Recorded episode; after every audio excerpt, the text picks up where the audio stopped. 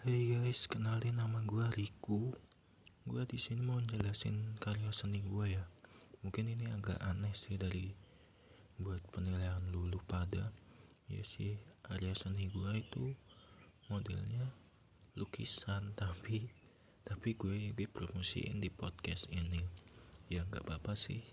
Siapa tahu kalian penasaran lu bisa cek di IG gue. IG gue itu riku.nano-nano cari aja guys ada kok di situ banyak karya seni gue terutama gue mau jelasin tentang lukisan yang baru gue buat namanya lukisan granat. Ya granat sih bentuknya lah namanya juga judulnya juga lukisan granat kan ya.